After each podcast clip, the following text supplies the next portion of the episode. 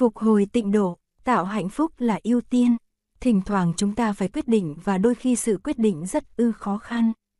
Chúng ta bắt buộc phải chọn lựa.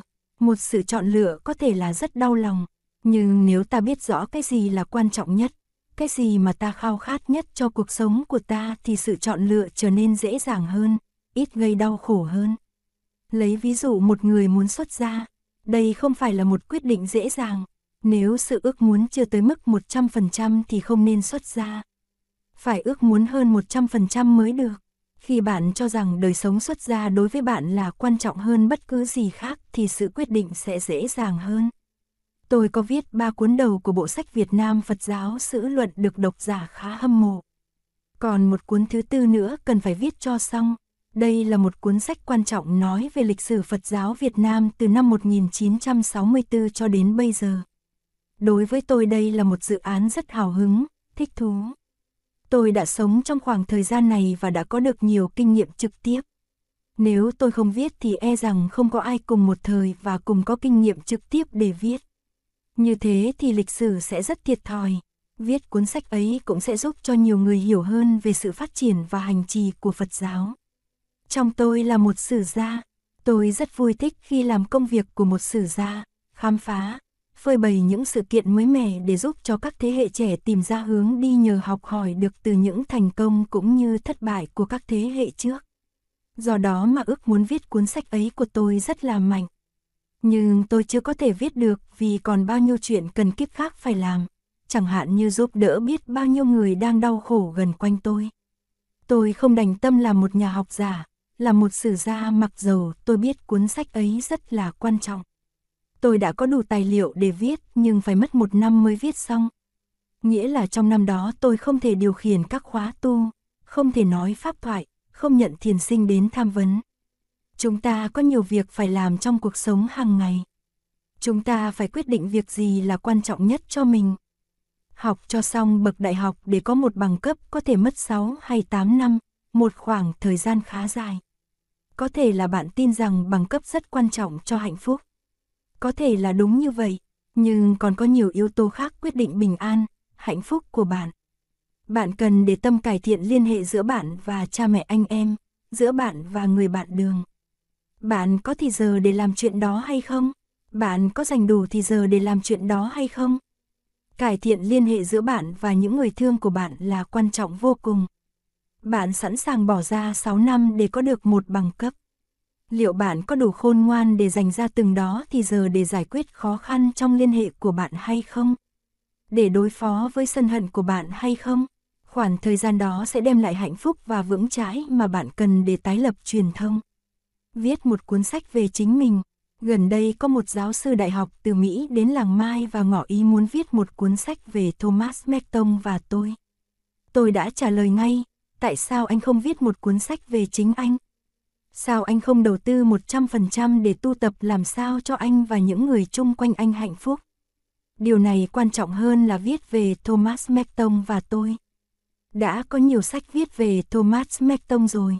Ông bạn giáo sư, với tất cả thiện trí và lòng cảm mến, trả lời, nhưng mà chưa có ai viết về thầy. Tôi trả lời, tôi không quan tâm lắm về một cuốn sách viết về tôi, nhưng tôi rất quan tâm về việc anh viết một cuốn sách về chính anh. Anh hãy đem hết tâm huyết ra để viết cuốn sách ấy, để tự chuyển hóa thành một người mẫu mực của chánh pháp và hành trì, để trở thành một người có tự do và hạnh phúc. Như thế thì anh có thể giúp cho nhiều người chung quanh cùng được hạnh phúc. Điều quan trọng nhất đối với tôi là thiết lập liên hệ tốt đẹp giữa tôi và các đệ tử của tôi. Tôi phải tạo cơ hội cho các đệ tử của tôi tu tập và chuyển hóa. Được như thế thì thật là khích lệ và nuôi dưỡng cho tôi. Khi một thiền sinh có thể chuyển hóa khổ đau và thiết lập liên hệ tốt đẹp với những người chung quanh thì đó là một thắng lợi đáng kể. Một thắng lợi không phải chỉ riêng cho thiền sinh đó mà cho cả tăng thân, cho pháp môn, một thắng lợi có tác dụng nuôi dưỡng cho tất cả chúng ta. Chúng ta đã nghe chuyện một sư cô đã giúp cho hai mẹ con nọ làm hòa với nhau.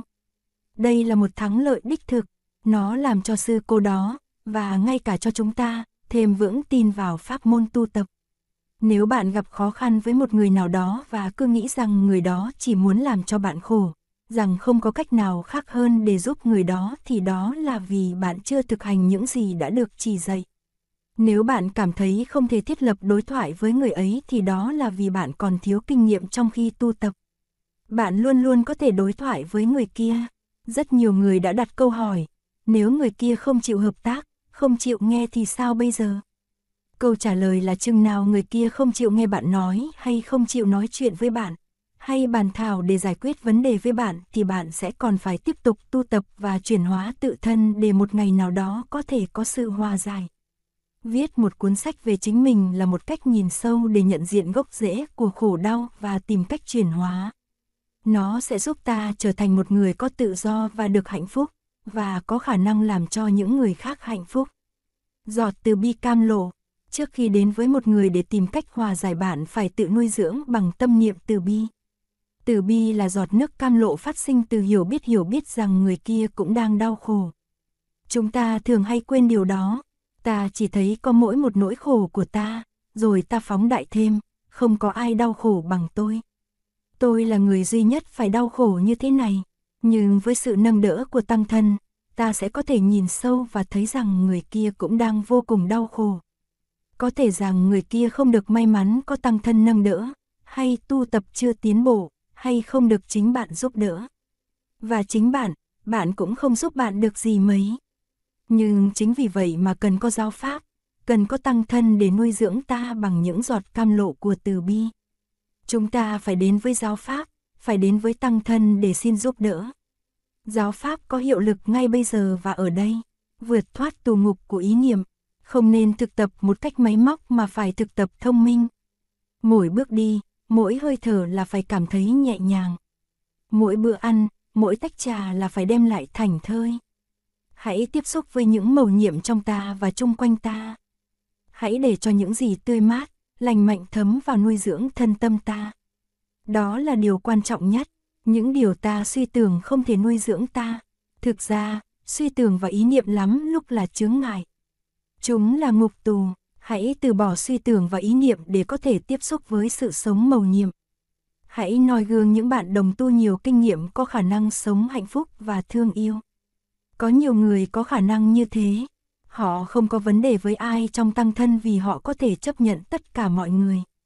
Họ luôn luôn hài lòng. Chúng ta phải ôn đúc khả năng sống hạnh phúc như họ. Cùng sống trong một môi trường, cùng chia sẻ những điều kiện để được hạnh phúc như nhau. Trong khi những người khác có thể sống hạnh phúc, tại sao ta lại đau khổ? Có gì đã ngăn trở không cho ta được hạnh phúc như họ? Một bức thư tối ưa quan hệ, nếu đã thực tập ái ngữ và nghe sâu giỏi thì bạn có thể giải quyết xung đột bằng cách gặp mặt trực tiếp nói chuyện. Nhưng nếu bạn không chắc có đủ bình an, vững chãi và từ bi để có thể nói chuyện một cách bình tĩnh, tươi mát, dễ thương thì bạn có thể viết thư. Viết thư là một thực tập rất quan trọng, bởi vì mặc dầu có đầy thiện trí, nhưng nếu thực tập chưa vững bạn có thể còn có bực bội và thiếu khôn khéo khi nói năng, phản ứng và đánh mất cơ hội tốt để hòa giải cho nên đôi khi viết thư thì an toàn hơn. Trong bức thư bạn có thể viết rất thành thực, bạn có thể nói cho người kia biết những gì người ấy đã làm cho bạn khổ. Hãy nói ra hết những cảm xúc sâu xa của bạn. Trong khi viết, bạn thực tập giữ tâm bình tĩnh, sử dụng lời nói hòa nhã, yêu thương. Hãy cố gắng thiết lập đối thoại. Chẳng hạn bạn có thể viết như sau, bạn thân mến, tôi có thể có chỉ giác sai lầm. Những điều tôi viết ở đây có thể là không trung thực. Tuy nhiên đây là những kinh nghiệm trực tiếp của tôi trong vụ này. Đây là những cảm nhận từ đáy tim tôi. Nếu tôi viết ra có gì sai lầm thì xin hãy ngồi xuống cùng tôi để chúng ta có thể làm sáng tỏ những hiểu lầm. Trong truyền thống của chúng tôi tại làng Mai, đây là ngôn ngữ mà một thầy hay một sư cô sẽ sử dụng khi một thiền sinh đến xin tham vấn. Các thầy, cô sử dụng tuệ giác của tăng thân. Điều này không có nghĩa là tuệ giác của tăng thân là toàn hảo, nhưng đó là tuệ giác hay nhất có thể có được. Cho nên các thầy, các sư cô khi trả lời thắc mắc đã xác nhận, trong khi tôi nói ra những lời khuyên này, có thể là có nhiều điều mà tôi không được biết. Có thể là có nhiều điều tốt nơi bạn mà tôi chưa thấy. Có thể là tăng thân có nhận xét sai lầm, vậy thì khi viết thư bản cũng nên nói như vậy, nếu tôi có chi giác sai lầm thì xin giúp tôi sửa đổi. Hãy sử dụng ái ngữ khi viết thư, Nếu viết một câu mà chưa được dịu dàng vừa ý thì luôn luôn có thể viết lại câu khác cho dịu dàng hơn. Trong thư ta phải chứng tỏ là ta có khả năng thấy rõ đau khổ của người kia, bạn thân mến, tôi biết rằng bạn đang đau khổ. Và tôi biết rằng bạn không hoàn toàn trách nhiệm về đau khổ của bạn. Vì đã có tu tập cho nên bạn có thể nhìn thấy những gốc rễ, nguyên nhân gây đau khổ nơi người kia.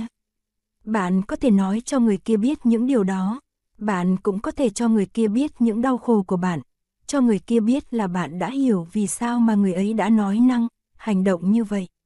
Hãy để dành ra một, hai hay ba tuần lễ để viết bức thư ấy, bởi vì đây là một bức thư rất quan trọng, quan trọng hơn cả cuốn thứ tư của bộ sách Việt Nam Phật giáo Sử Luận, quan trọng hơn cả cuốn sách về Thích Nhất Hạnh và Thomas Merton.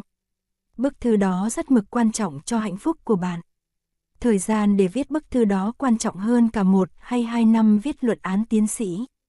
Luận án tiến sĩ của bạn đâu có quan trọng bằng bức thư này. Viết một bức thư như thế là điều hay nhất mà bạn có thể làm được để vượt bờ ngăn cách và tái lập truyền thông.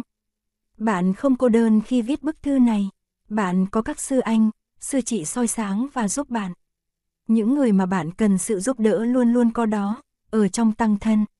Khi bạn viết một cuốn sách, bạn thường đưa bản thảo cho bạn bè hay các chuyên gia để hỏi ý kiến.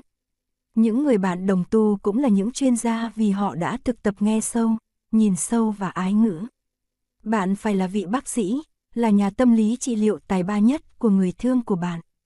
Cho nên hãy đưa bức thư của bạn cho một sư anh hay sư chị để hỏi xem lời lẽ trong thư đã đủ dịu dàng, bình tĩnh chưa, tuệ giác đã sâu sắc chưa.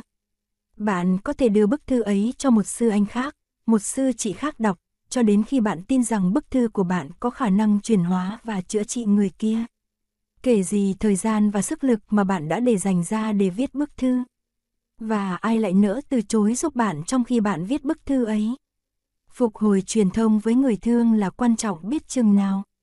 Người thương của bạn có thể là cha, là mẹ của bạn, là con trai, con gái của bạn. Người ấy có thể đang ngồi ngay bên cạnh bạn.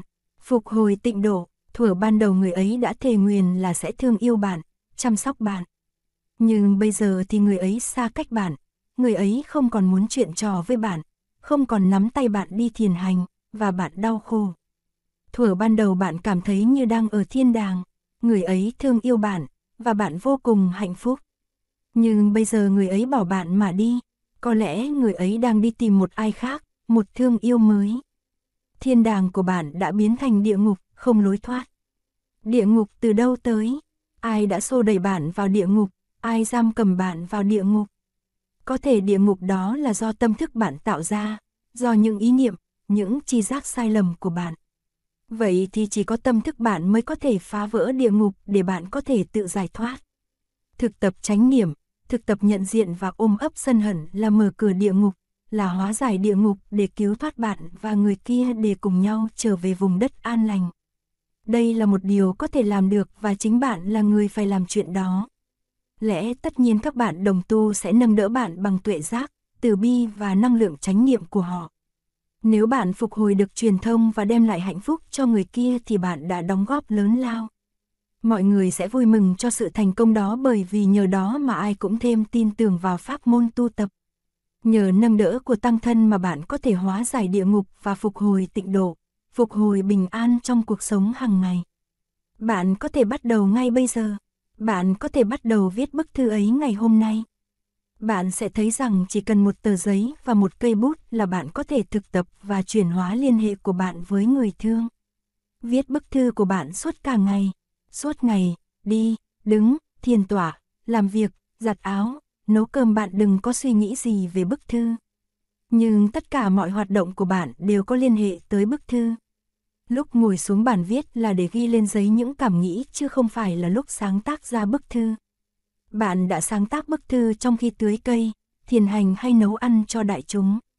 Tất cả những thực tập đó giúp bạn trở nên vững chãi hơn, bình an hơn. Chánh niệm và thiền định nuôi dưỡng những hạt giống hiểu biết và thương yêu trong bạn cho thêm lớn mạnh. Một bức thư được viết bằng chánh niệm mà bạn chế tác suốt ngày chắc chắn sẽ là một bức thư tuyệt hảo. Hãy sống đẹp từng giây phút.